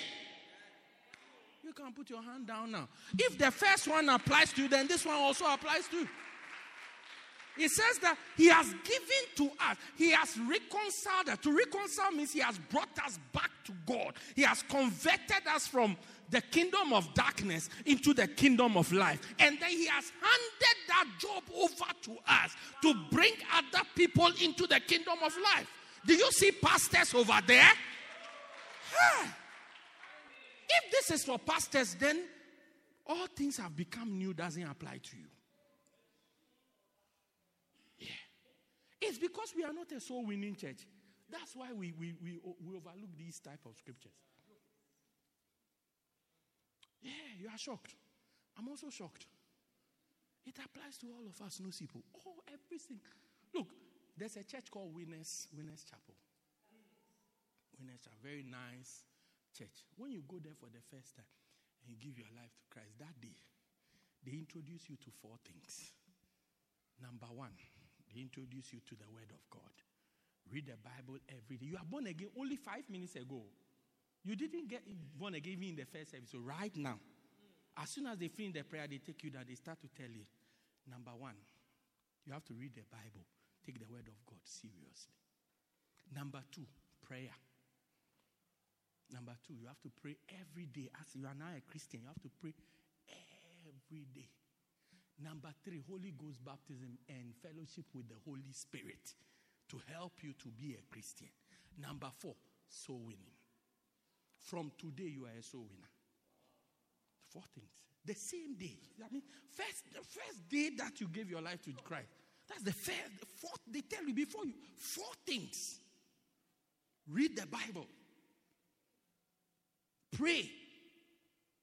They pray for you for the Holy Spirit and engage the Holy Spirit in your everyday life, not just in prayer, in your everyday life. Four, become a soul winner. That's it. It's basic for Christians. So people who can't win souls or don't win souls, I don't know what we are. I don't know what we are. I don't even know whether we are Christians or we are, we are something. Maybe we are backsliding Christians. Yes. Because the job of soul winning is for every Christian, is basic. For every single Christian. Every eh, is I have to know God for six months. No, the day as soon as once all things I go to the verse before. Once all things have passed away, what? How long does it take for all things to pass away? How long does it take for this scripture to apply? The same day that you are praying the, the sinner's prayer, that's the day that these things pass away and everything you become brand new as you are there. So if you have become brand new as you are there, why can't you be a soul winner? Then he says, After that, I've given you the ministry of reconciliation. Your job is now to reconcile other people. Go to verse 19. To reconcile other people to me. The church is now quiet. To wit, that God was in Christ, reconciling the world to himself, not imputing their trespasses unto them, and had committed unto us. The same people that verse 17 applies to the word of reconciliation. It's not Jesus' duty to reconcile the world to Jesus once you have been reconciled to, to, to, to God. It's our responsibility to carry on the reconciliation through Jesus Christ. Through, Jesus has already given, done what he should do so that the provision to be reconciled to God is there. Now it's up to you and I to reconcile the world, just as somebody reached out to us for us to be reconciled to God, for us to also do the same. This is the purpose that God has purpose in the whole earth. This is the purpose. This is it. Hmm. This is it. It's the primary responsibility for us as Christians. Yeah. Jesus gave us a command. I finish with this scripture. I have 15 minutes to end go into the world. Matthew 28. This is what we call in the Bible the Great Commission. The Great Commission. Now, there was no place in the Bible that the Bible calls it the Great Commission. They just realized that throughout the New Testament, everybody who wrote the New Testament found a way of including this great commission in their words, one word or another. They put it in. That's why someone said, ah, this date must be so important. Matthew says it, Mark says it, Luke says it, John says it. Everybody is saying it. Paul says it, different letters, they say it all over the place. James comes to say it again. Hey, if everybody is saying it, then it must be very important. Then they called it the Great Commission, which means the great instruction, the great commandments. Matthew 28. We're reading from verse 18. Jesus said, Go ye, and he spake unto them, All power is given unto me in heaven and on earth. Next verse. Go ye therefore. Go Go. Go. Go. Go. Go. Go ye therefore in, and teach all nations, baptizing them in the name of the Father, the Son, and the Holy Ghost, teaching them to observe whatsoever things have. So, lo, I'm with you always. Now, when you read this scripture, you see that this go ye therefore and teach all nations.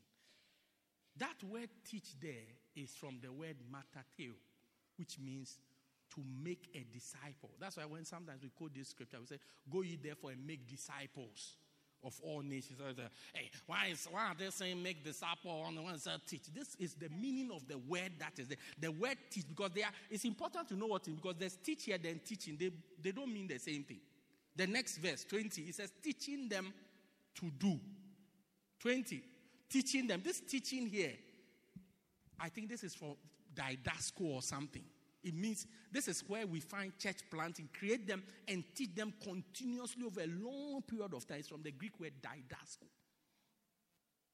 That's why we, we say, it, it says, teach them all the things that are, I've commanded you. Jesus taught them for three and a half years. You can't teach somebody just once what you have been taught in three and a half years. Uh-huh. So this teaching is for create them into a, a setup where you can teach them continuously. So this is where church comes in.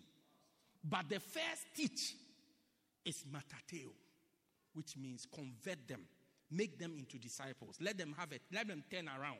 So they were they, they were followers of the devil. Let them start to follow Jesus. They were children of the kingdom of darkness. Let them come into the kingdom of light. This is where the salvation, soul winning, let them turn around. This is where it's from. This is the great instruction that we have been given as a church. Make disciples. A disciple is a follower. From every nation. That's one, one, one, one misguided pastor said that God has not sent uh, anybody to the whole world. Then who, who, who is this scripture from? Who is this scripture for? This scripture is in the Bible for all of us. But misguided, totally lost. Say, God has not sent because the pastor has decided this is the only place I want to be. Yeah, so oh, God has. I mean, people can write this. Look, don't never be angry beyond where you should you should be. A certain level of anger is not even good for your heart. Yeah, it's not good for your heart and it's not good for your mind. Because you begin to even challenge what the Bible says. Yeah, because you say, oh, God has not sent us to every nation. Because, because you have heard us said 190 nations. We are trying to reach 190 nations. So you have to criticize that 190 nations. So you have to now say that God has not sent us to 190 nations.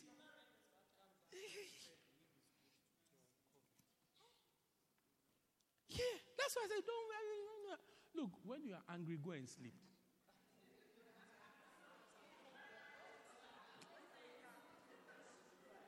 I said, when you are angry, do what?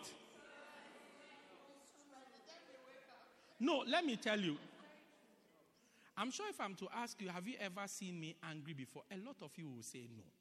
It's more likely. When I'm preaching, I'm not angry. I'm just, I'm just preaching. I'm just preaching.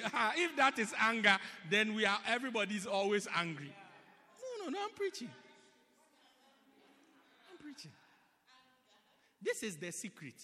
When I'm angry with you, I don't say anything. I just leave. I just avoid you. I just continue my way. Reason is that when you are angry, do you see? You may even be right. Do you get it? But the anger has a way of overpowering your mind. Do, do you get it? the anger has a way of overpowering your mind. So you end up if you act without controlling the emo because you are not right emotionally, you are right due to logic or common sense or mentally.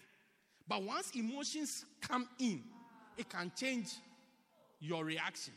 So you have to go and find a way of taking the, ang- the anger out of the issue. Then you can now come and deal with the issue. So people can even bore me for three months. I never, every day I say, I'm fine. Hello, how are you? How are the children? How's the mother? Please, how are the children? It's a standard. I have about 10 questions. They are standard. Standard. I rehearse it all the time. How are you? How are the children? How's your grandmother? How's your auntie? Hey, what happened to your school? Uh, they are standard questions. If you are in school, isn't it a good question to ask you? How is work? They are standard questions.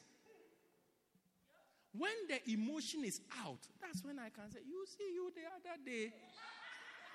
stand up, stand up so I can talk to you. when I'm talking to you, don't sit down, stand up. Do you remember the other day when this? Now there's no emotion in it, so I give you clear analysis of the case and what I think about it. Then we finish. God bless you. Sit down. I can't be angry with you afterwards because I've already taken out the. Unless you give me a fresh reason from the discussion. So then I'll take that one also home to go and marinate it and take out the emotion and come with the, just the facts on the case and say, Stand up, I want to talk to you again. Do you remember? Hey, stand up. Do you remember when I talked to you last two weeks? What I said? You, you told me. I mean, somebody was going to make a big mistake. He asked me, when I was trying to talk to him, he asked me over the phone, What should I do? Not that give me advice. Oh. His question is, You are saying that this thing I'm doing is He said, What should I do? So that day when he said to what should I say? Oh, Charlie, do what you are doing. It's powerful. You are blessed. So later I met him. I said, You when I was trying to advise you, you asked me, What should you do? Why do you think you are in this mess? It's because of that question you asked me. Like, you ask, do you understand what should I do? Not what should I do as in, should I go left or should I say, like, I mean, what do you want me to do? And so, you ask me that question. I'm your pastor. You ask me, no, a human being. No, a real human being. Not a four footed beast, a human being. Ask me, what should I do? Like, and so, so once the person said that, I said, oh, continue. Because if I go on, now I'm also going to become emotional. Maybe he didn't even plan to, to tell me that what should I do.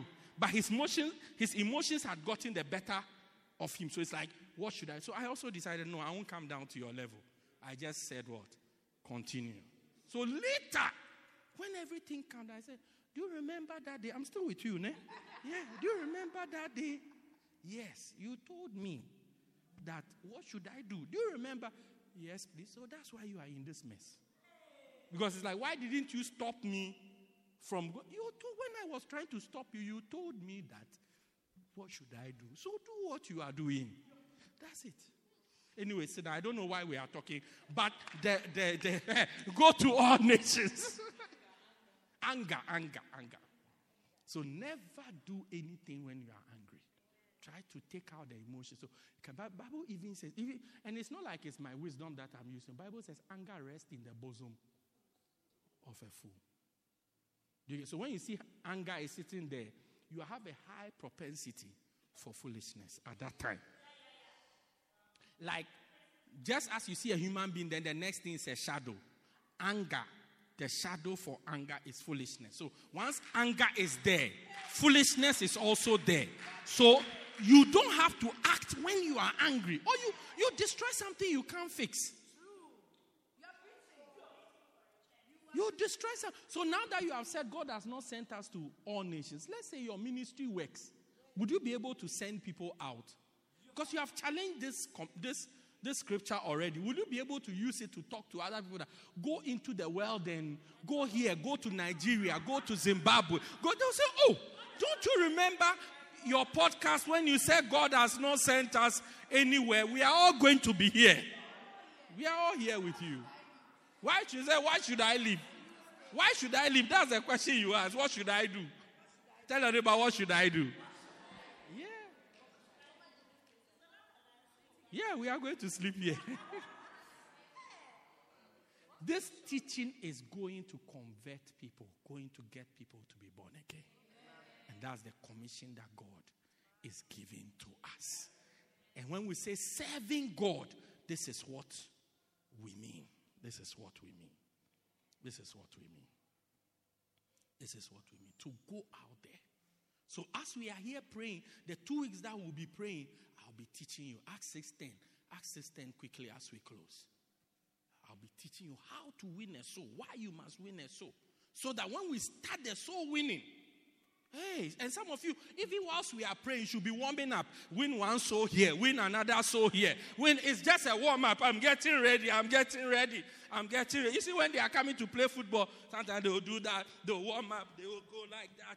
Ah, uh-huh. When we are going to play golf, we, we, we, start to, we start by stretching because it's a big swing. So you don't want to swing suddenly and you by the time one of your rib has gone to join this other side. So you start slowly.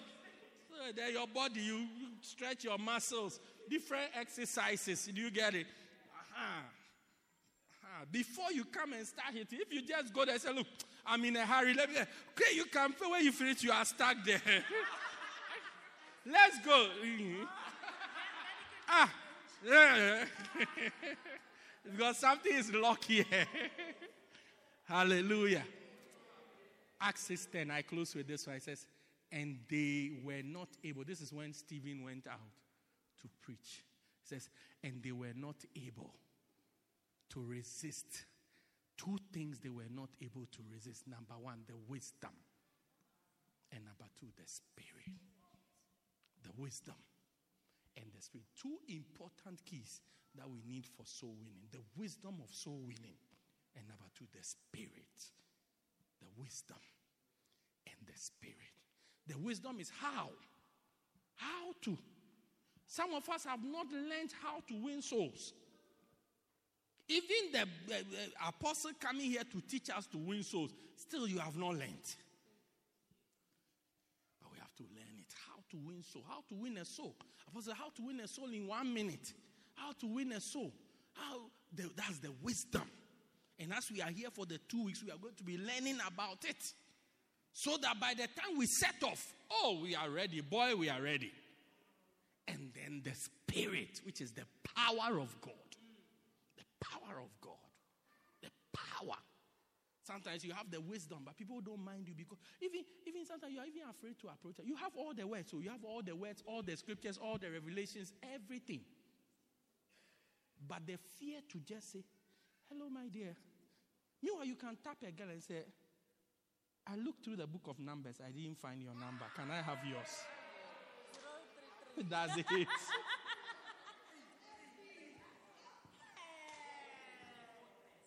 Hey, I scanned through the book of Numbers. I did not see yours. Can I have your number, please?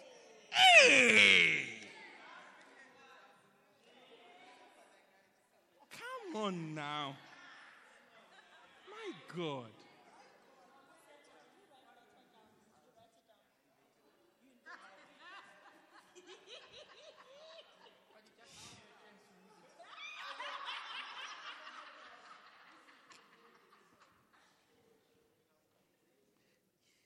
But when it comes that, go and tap that same girl and talk to the girl about Jesus. You are here, she's here, or she's you are just, but you are afraid. You are afraid. You are afraid. That's where you need the power of God, the Spirit of God. The Spirit of God. The Spirit of God. Jesus said, and you will receive power. And you shall receive power after the Holy Ghost has come upon you, and you shall be my witnesses. You shall become soul winners. Acts 1 8. You shall become soul winners. Eyes on the ball, Sean. Acts 1 8. And you shall become soul winners. You can be my witnesses. Yeah, he says, but you will receive power. You will receive power after the Holy Spirit has come upon. That's what we that's what that's the missing ingredient. After you have the wisdom, the missing ingredient is the power. So give confidence. Say, hey, hello, can I speak to you? Oh, yes, I want to talk to you about Jesus. It's a confidence. It's, this is power of the Holy Ghost to be a witness. Acts 4.31, it says, and when they had prayed, the place that they were gathered began to shake. And they speak the word of God with boldness. That boldness come. And they were all filled with the Holy Spirit. And they speak the word of God with boldness. With boldness. In these two weeks, God will fill us with his wisdom and his power to become witnesses for him. To become, to labor by, through serving God to attract a blessing. Your life is just about to receive a massive boost and push forward in the name of Jesus. In the name of Jesus. We are going to become servants of God. Our target, I'll tell you later on, for number of souls in this in this season, I'll tell you later.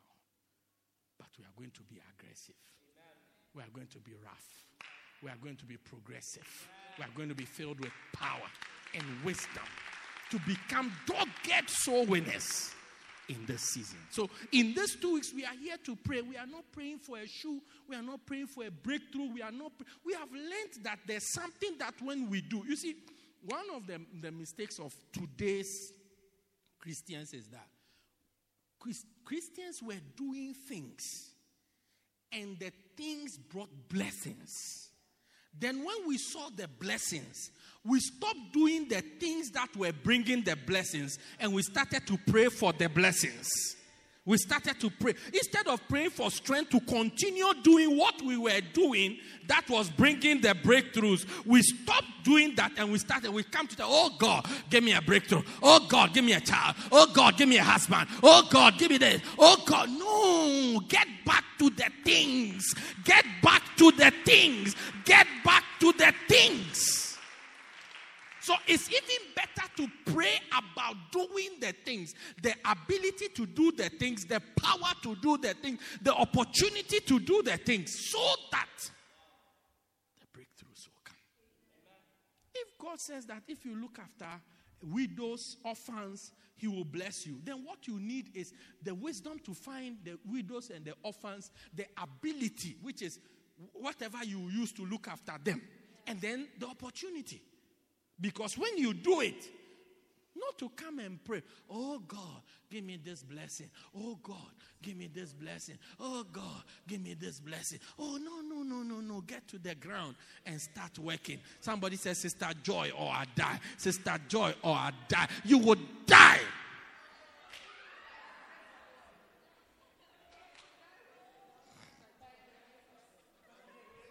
But if you do the things that lead to the blessing, Oh, you don't have to pray and say, Sister Joy, Sister Joy. Oh God, some guy is even coming around Sister Joy. He's trying to take Sister Joy from me. God will look down from heaven and say, Oh, don't mind him. He's not a soul winner. He's not going to get this girl. Sister Joy, or I die. Eh? Mm.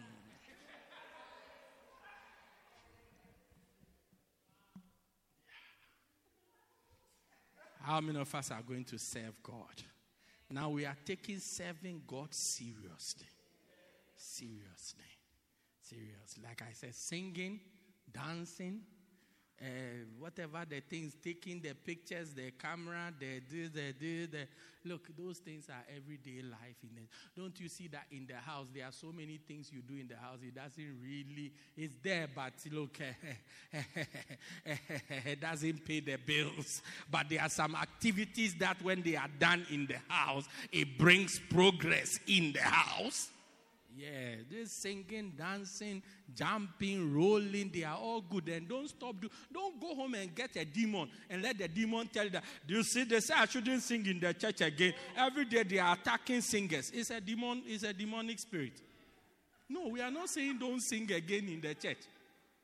We are not saying don't play drums or don't play keyboard, or don't give the volume, or don't do the video, or don't do work, or don't arrange the chairs. No, no, no. We are saying that it takes more than that to get a blessing. Like I explained to you in the beginning, it takes more than that. It takes more than that. It takes more than that. Because, of course, when we have won the souls, somebody has to arrange the chairs. When the souls come, where would they be? How would they be planted if the church is not organized? How would they be planted? So, all those things are necessary, but it cannot replace the main thing.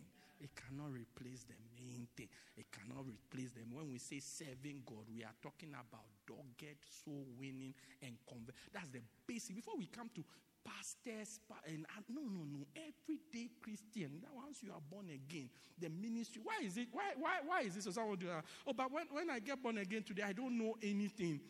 What can I go? Who can I go and preach to? How many of you that question goes through your mind?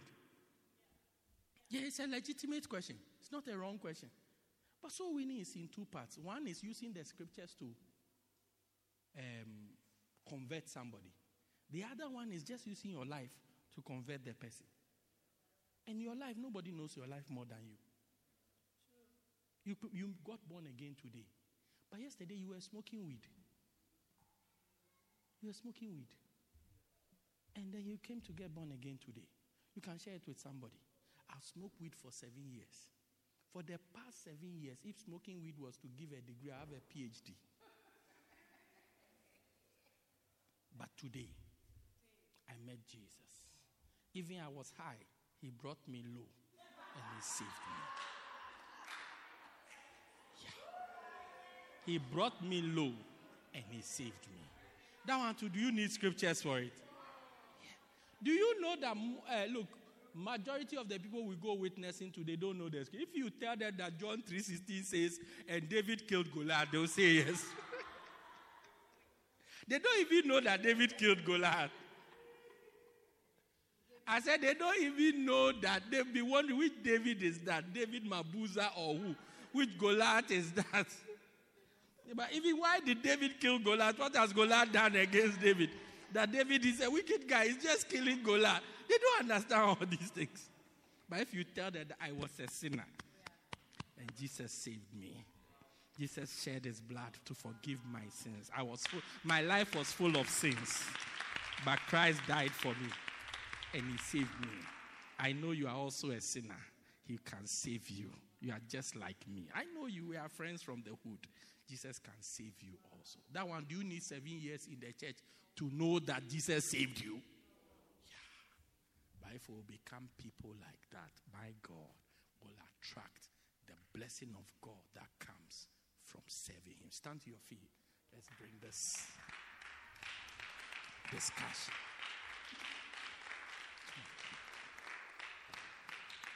I want you to lift up your hands wherever you are and just pray for yourself for a moment or two and pray that God give me the grace to be a servant to you.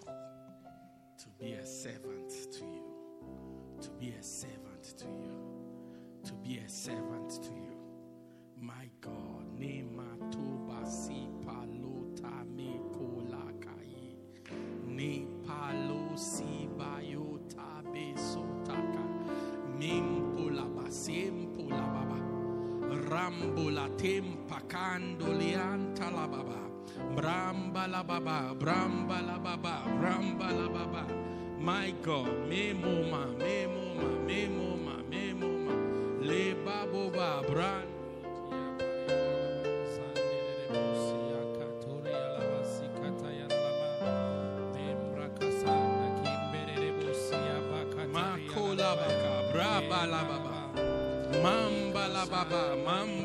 Mamba la baba, mamba la baba. Lamba bo, lamba bo, lamba bo, lamba. My God, my God, my God, my God. Ne mama, ne mama, ne mama, ne mama, ne mama. Mala baba baba, mala baba baba, mala baba baba. Brando lobo zimba la baba bande broste paya. Nemola melo simayaka bamba la baba bamba la baba bamba la baba bamba la baba bamba la baba. Rando la badimba lo babrebe Lord give us the grace. Every single one of us every single one of us nim palababa nim palababa randolobo zimbalababa brandolobo zimpayatemba loba rebedebo brada bababa brada bababa rembalo baba rembalo baba rembalo baba. Nembolobo nembolobo nembolobo limbalo baba limbalo baba rambalaba oh jesus lepolaka lepolaba lembolaba rambelebebebo rimbolaba baba liba toba yeba jembolobo zimbeleba la pakayala la pakayala my god mimbolaba brobere my god my god my god my god my god my god. Yes lord. Nipalaba sembolaba rimpalobaba brostepe libaya libaya libaya libaya mempaloba. Grace. Pray for grace. Grace means the help of god. The help of god. The help of god Nepapolata mayakaba. Mambala baba, mambala baba, rampala baba, bonde bata bela, lipa pola makaba, kembolobo, mambolobo, zimpayata, nipalota milobo, ramaya baba. My God, my God, my God, lima daba, randolobo, randolobo, mayatabaya, mayatabaya, mayatabaya, mambala baba baba, brodebe, lepola, lepola, lepola, lepola, lepola. My God, my God, my God, my God. Mampayaba, mampayaba, mampayaba. Le baba baba baba, brodebe. Limo tabayeba, zimbaloba, zimbaloba, zimbaloba.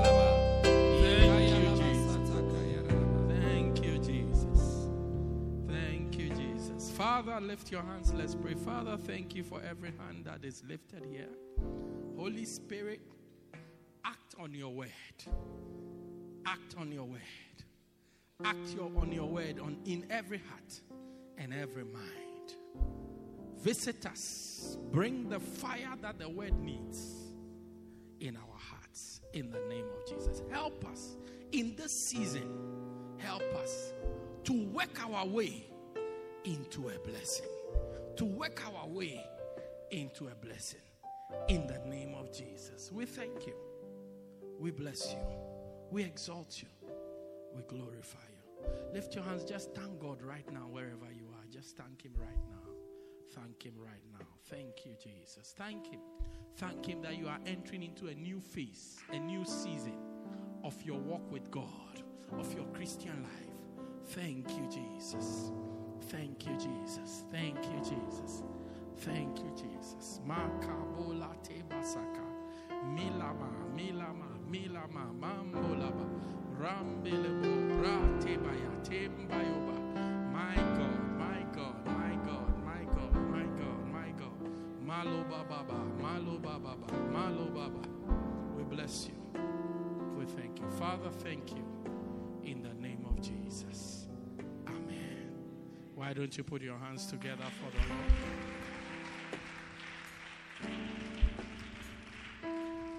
Your level is changing. Yeah.